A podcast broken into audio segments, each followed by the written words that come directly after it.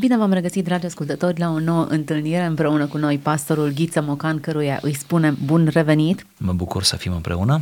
Din nou într-o lecție de istorie din care sper să învățăm multe lucruri. Ion Ghica este un nume cu care românii sunt familiarizați, însă sunt convinsă că sunt lucruri despre care nu au aflat încă și pe care le vor savura în discuția pe care o vom avea noi în aceste momente.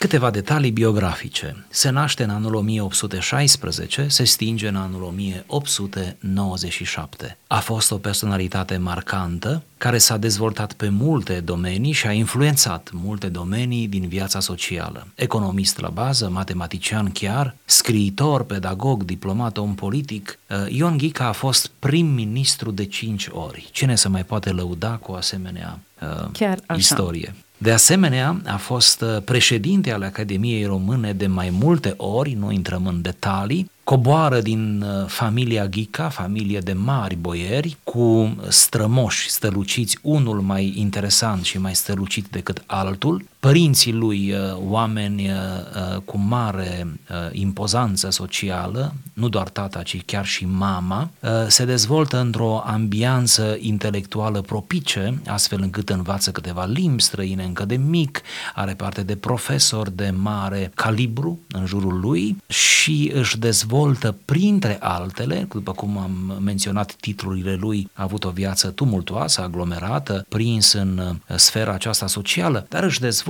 inclusiv această pasiune pentru scris. Se pare că dintre toate textele care ne-au rămas de la Ion Ghica, cartea sa uh, de căpătâi, capodopera sa, este așa numita Scrisori către Vasile Alexandri. Între el și Vasile Alexandri s-a dezvoltat o prietenie adâncă, care a durat ani buni, și corespondența dintre ei a apărut sub forma unei cărți. El a ținut mult la asta și uh, această carte a fost republicată după Revoluție și a apărut în ediții succesive, iar uh, din aceste scrisori am ales și noi una, nici pe aceea pe de întregul, ci doar un fragment din scrisorile, din scrisoarea aceea, care se referă la starea morală a nației noastre. Să nu uităm, este, un, este o scritură de secol XIX, voi încerca să lecturez exact cum s-a scris această scrisoare și uh, uh, să observăm paradox paradoxal cât de multă dreptate avea și cât de actuală este această scrisoare chiar și în vremea noastră. Asta am zice, din păcate, este foarte actuală. Haideți să vedem. Starea noastră morală e de îngrijit, dar eu încă tot cred că mai sunt oameni care cugetă și care nu sunt molipsiți de suflarea ciumoasă a corupțiunii și a invidiei. Că ei vor ajunge cu timpul la o comunitate de idei politice bazate pe principii adevărat salutare. Am credința că românii nu pot întârzia de a se grupa unul câte unul în jurul principiilor libertății și ale constituționalismului sincer aplicate. Cred în triumful luminii și adevărului. Vine o zi când simțul moral se dezvoltă văzând capacitatea, știința și probitatea insultate, principiile moralei și justiției nesocotite și călcate în picioare. Vine o zi când se indignează văzând pe guvern că face din administrație și din justiție un instrument al patimilor și al luptelor politice, pe favoriții miniștilor impunând încrederea în guvern cu reteveiul, aci în numele libertății și al democrației, aci în numele autorității și al bunei ordine. Credința mea este că va veni curând timpul când românii vor înțelege că nici libertatea nu este anarhie, nici legalitatea nu este despotism și că autoritatea cu cât este indispensabilă societăților, cu atât ea trebuie să fie mai întărită, făcând-o să derive de la lege, a cărei suveranitate este singurul principiu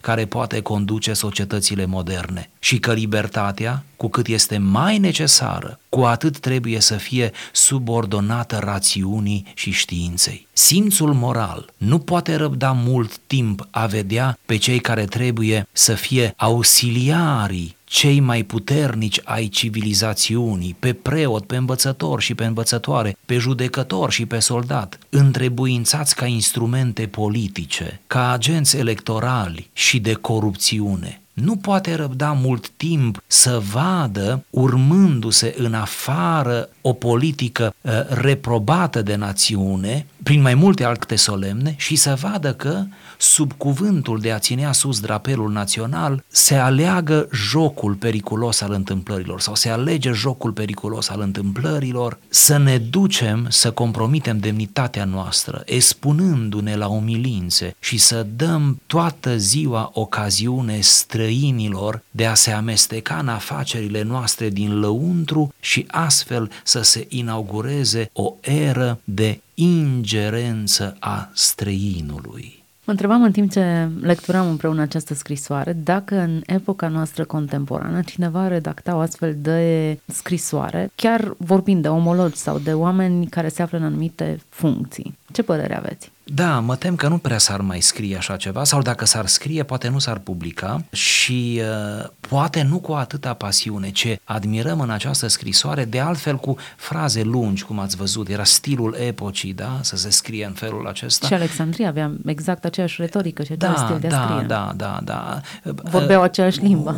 Oarecum când lecturăm, nouă ne vine greu să lecturăm, iată, iar celor care ne ascultă le vin, probabil le vine și mai greu să ne asculte, pentru că ar fi trebuit ruptă fraza în câteva locuri ca să-i dai o altă suplețe. Dar, dincolo de aceste detalii și de anumite cuvinte care astăzi nu se mai folosesc, sunt arhaisme, ce remarc eu în această scrisoare, în acest text, este patosul. Este pasiunea pe care Ion Ghica o pune și ceea ce transpare de aici este suferința lui pentru nație, pentru țară. Văzând corupția, văzând interesele, meschinăria politică, Oare el însuși fiind un om politic. Privea în timp?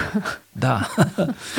Parcă e vorba despre timpurile exact, noastre. Exact. Uh, el însuși fiind în, în sfera aceea politică, cunoscând din interior cangrena aceasta, nu? Mizeria din interior sau de la vârf, pur și simplu trece de partea țării cu inima și scrie cu părere de rău, scrie cu această revoltă, cu acest patos extraordinar. Mă tem că nu asemenea texte lipsesc. Ele de pe vârful limbii s-ar putea scrie poate mai bine astăzi. Mă tem că lipsește patosul, suferința alături de țară. Nu știu dacă noi astăzi mai știm să suferim alături de națiune, alături de țară. Pe când în secolul XIX, oameni de tipul acesta știau. Ne plasăm într-o poziție de revoltă în care contestăm o atitudine slugarnică înainte de 1989, când toate lucrurile erau aclamate, proclamate, în timp ce oricine știa că nu sunt așa, dar patriotismul era ridicat la rang de virtute, într-un context al minciunii. După 89 ne-am plasat în partea opusă, în care nimic legat de țară, de patriotism nu mai avea sens și nu mai trebuia rostit pentru că suna fals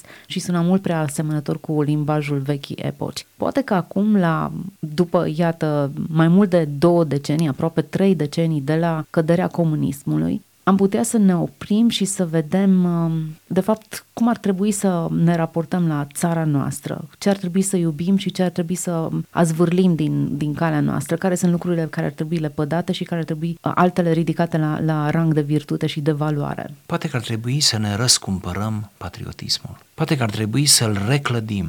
Cu o vindecare a limbajului, în primul rând. Da, o vindecare a inimii, a atitudinii. Poate că ar trebui în primul rând să facem pași mărunți. Întâi mergem, apoi alergăm, cum se spune. Poate că pașii ăștia mărunți ar fi întâi să ne obișnuim mintea, să nu ne fie jenă că suntem ceea ce suntem.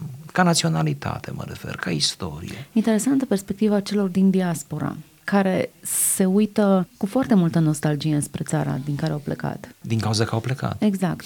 Cu amintiri dragi, încercând să reclădească în contextul în care se găsesc ceea ce au lăsat acasă. De a regăsim atât de multe comunități românești ancorate atât de adânc în obiceiuri, încât dacă vizitezi o familie în, în diaspora, mănânci sarmale și supă cu tăiței, chiar dacă tu acasă ai început să gătești total în alt stil și îți faci salată și alte lucruri. Da, pentru că ei își cultivă nostalgiile, nu? Și le întrețin E și aceasta o variantă de patriotism. Sigur. Eu cred că cine a plecat are șanse să fie mai patriot decât cine a rămas. Corect. Și amândoi am văzut asta în diferite contexte. Eu cred de asemenea că textele care se scriu în diaspora românească, în limba română sau, mai nou, și asta e lăudabil, în limbile țărilor respective, dar scrise de români, cred că felul cum prezintă românii în textele lor și în relațiile lor România este cel mai bun serviciu care se face României la ora actuală, la ora la care noi vorbim. Cred că nu lor le este greu să fie patrioți. Ei sunt împinși de condițiile în care se află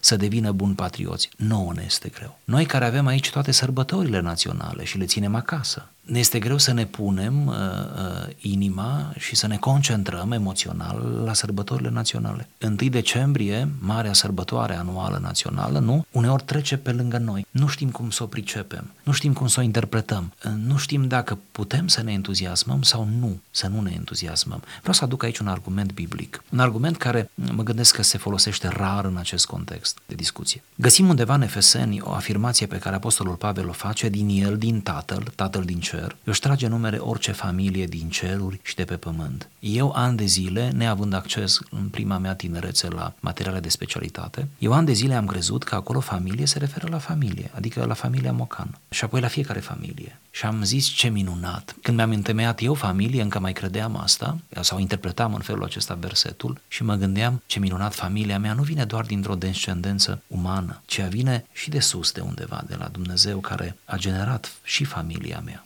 Și mi-l imaginam pe Dumnezeu, în baza acestui verset, ca cel care generează familii, atâtea familii. Apoi am intrat în dificultatea următoare. Ce mă fac cu familiile pe care le-am întâlnit și care n-au nimic de a face cu Dumnezeu, care n-au trecut nici măcar prin slujba cununiei la biserică? Unele familii nici măcar nu sunt creștine, ci sunt de cu totul alte religii. Unele, unele familii sunt păgâne, să nu zic păgâne, atei, atee, da, nu cred în Dumnezeu. Atunci m-am gândit, oare și aceste familii își trag numele din Dumnezeu? Și mi-era greu să mai cred. Ca să aflu, pe calea uh, manuscrisului grecesc, să aflu că de fapt acolo pentru cuvântul tradus la noi ca familie, Apostolul Pavel a folosit cuvântul patria. Și de fapt a fost un joc de cuvinte în limba greacă de la Dumnezeu Tatăl și patrie, care Dumnezeu de fapt este stăpânul fiecărei națiuni, fiecărei etnii. Și un creștin adevărat trebuie să-și iubească etnia și națiunea când nu mai are niciun motiv prin prisma lui Dumnezeu care a îngăduit ca acea națiune să ia ființă, să ființeze și să reziste în istorie. Deci, argumentul suprem ar trebui să fie până la urmă teocentric, bazat în Dumnezeu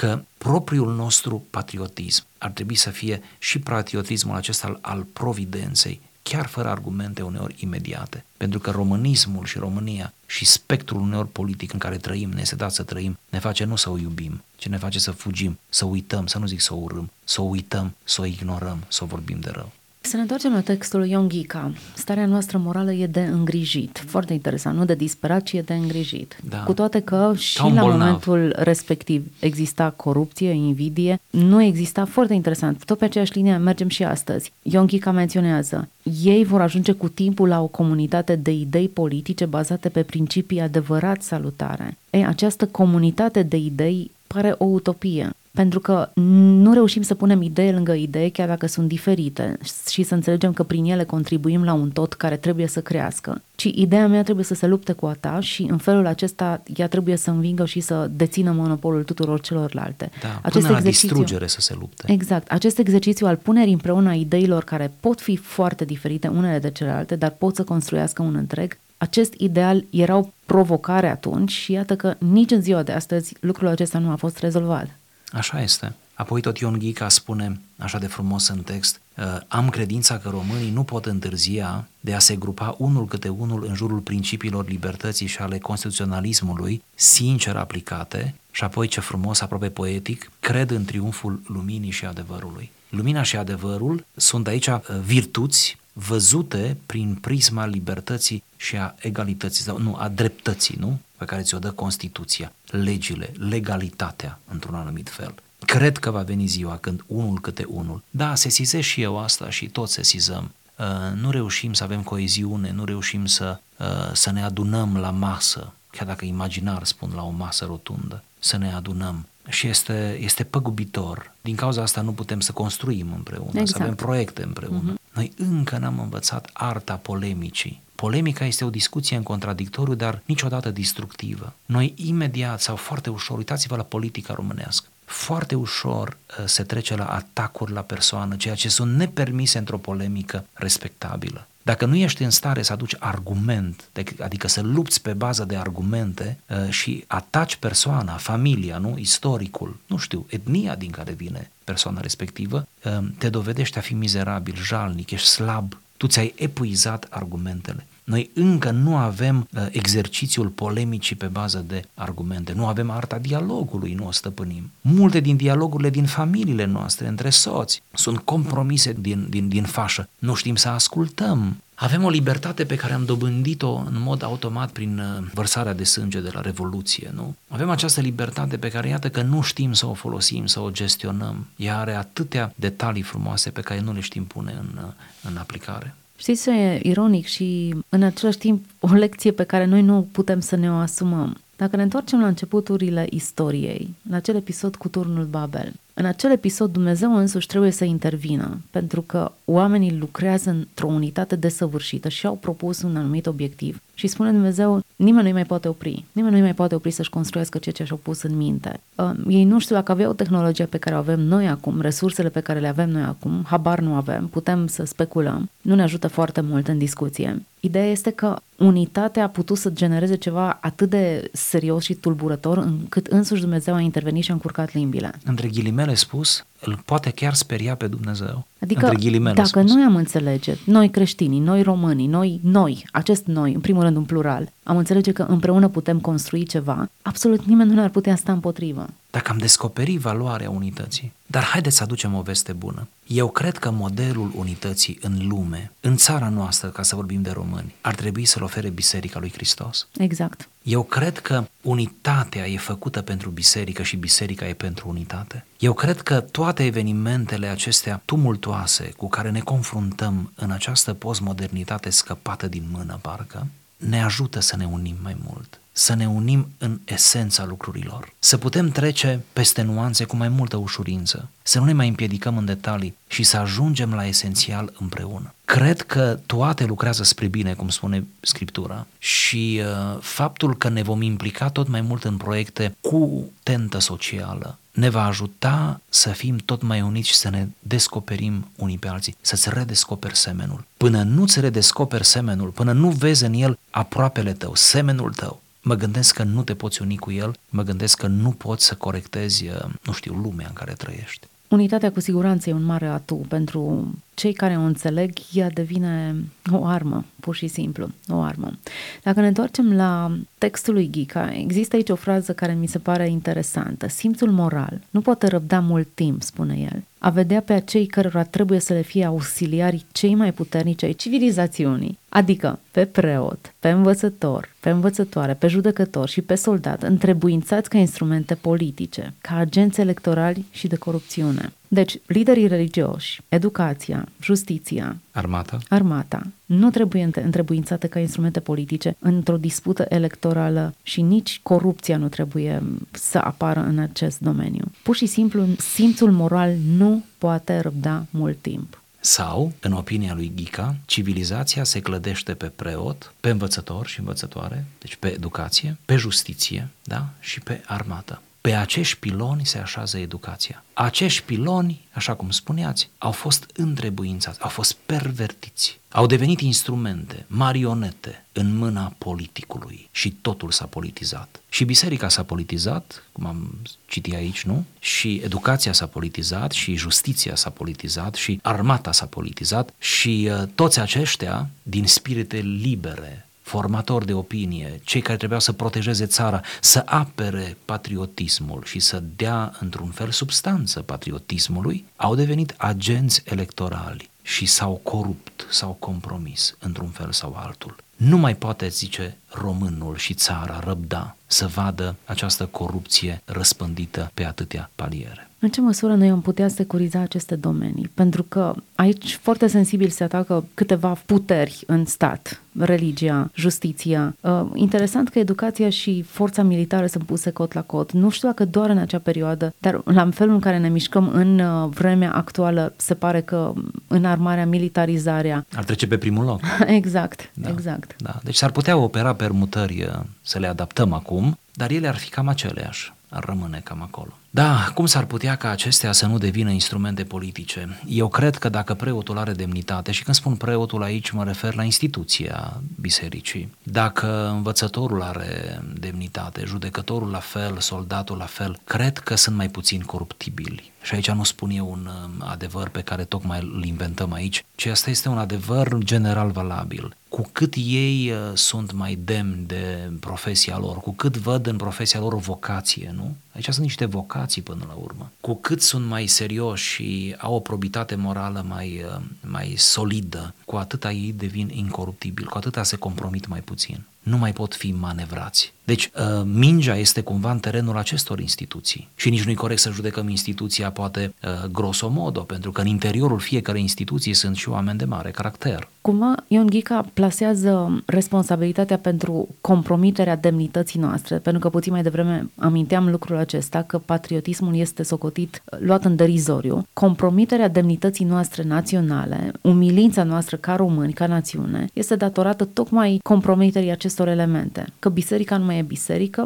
educația nu mai este educație și dacă ne uităm la decăderea sistemului de învățământ din România, nu uităm că pe vremea comunistă um, era mare lucru școala, era mare lucru un dascăl, era respectat un dascăl și nu doar da. în perioada comunistă, chiar și înainte. Un dascăl, un preot erau cele două entități care spuneau câte e ora într-o comunitate. Exact. Te raportai la cei doi. Faptul că aceste domenii au căzut în derizoriu, că sunt fie corupte sau coruptibile, fie că nu mai sunt la înălțimea la care erau în trecut. Da, fie și că sunt mediocre până la urmă. Mă și întrebam, oare de ce este așa? Unde, care e problema? Într-un fel tot dăm vina pe generația tânără că nu mai studiază, că nu mai e. În ce măsură omul de la catedră și-a păstrat demnitatea și a rămas la statutul la care funcția lui o pretinde?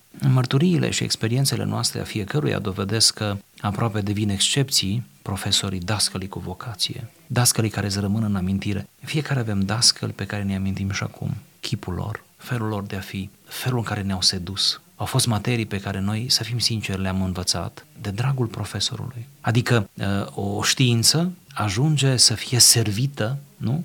cu atâta abnegație de uh, un reprezentant al ei, da, dascălul, încât ne îndrăgostim fără să vrem de știința aceea. Din nou, revenim la vocație. Mă gândesc că sistemul în sine este corupt, coruptibil sau coruptibil și uh, sunt multe, multe lucruri care n-ar trebui să se întâmple bun. Uh, pentru asta este justiție, ca să investigheze și să pedepsească și e bine ca justiția să-și facă treaba, dar mă gândesc că n-ar trebui să acceadă în acele poziții, dacă îmi cereți o părere, decât cei care simt că au această chemare, au această vocație, că o fac nu doar de dragul unei meserii sau pentru că au o relație sau pentru că uh, urmează o tradiție de familie, pentru că chiar sunt convinși de chemarea lor, de uh, vocația lor. În ce măsură factorul economic își spune cuvântul aici? Oameni cu vocație constrânși datorită condițiilor economice să facă altceva. Da, factorul economic vine ca să zdrobească vocațiile. Cred că sunt profesori cu vocație care nu mai sunt în învățământ acum, am și întâlnit câțiva, e dureros, nu? Așa este, da. Care au plecat din învățământ uh, cu inima frântă, care tânjesc în continuare să intre în sistem, dar se tem pentru că nu vor putea supraviețui ei și familiile lor. E cumplit. Și asta poate sună patetic, politic, dar acestea sunt niște realități. Da.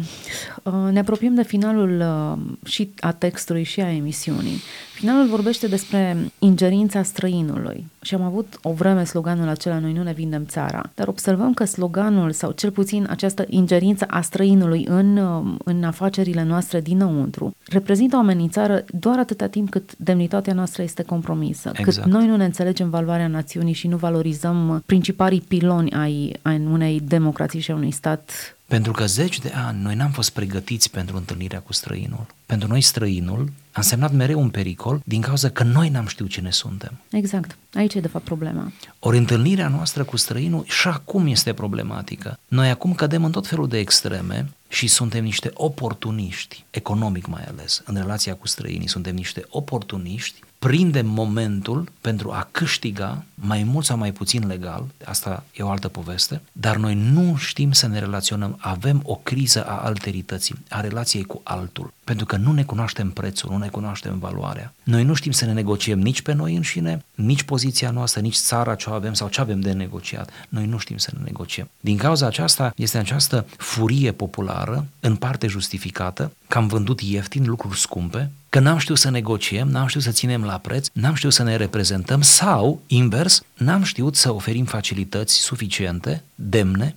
ca străinii profitabili pentru noi să rămână printre noi, să rămână în țară. Iar în epoca globalizantă în care trăim, și să nu uităm că tocmai suntem în Europa, iar faptul acesta are implicații mai adânci decât credem așa la o simplă discuție. Globalizarea în care trăim uh, face discuția desuetă despre străin, că nu mai vrem pe străin, că nu vrem ca el să se bage în treburile noastre. Păi acum toți ne băgăm nu în treburile tuturor. Vorba străin. lui Andrei Pleșu, ne tutuim cu Europa. Am ajuns să ne tutuim cu Europa. Ei bine, hai să vedem, să ne redescoperim. Totuși să încheiem într-o manieră pozitivă, să credem că toată această frământare, ar putea să ne trezească. Poate că toate aceste situații delicate în care cădem uneori din cauza neștiinței noastre și a prostiei noastre, inclusiv naționale, s-ar putea ca în sfârșit să învățăm cât de cât niște lecții și să ne ajustăm, să ne așezăm pe cale și uh, să le spunem ascultătorilor noștri să nu le fie jen. Adică istoria României deci nu spun lucruri goale. Istoria României are personalități cu care ne putem lăuda. Nu e totul mizerie în urmă când ne uităm. Nu e urât mirositor. Sunt și parfumuri în spate. Istoria României are perioade frumoase, interesante. De asemenea, potențialul României continuă să fie potențialul țării noastre, potențialul uman în primul rând. Continuă să fie ceva de calitate. Iată că am exportat atâta potențial uman nu? prin românii plecați din țară. Și ei ne fac cinste în mare măsură și sunt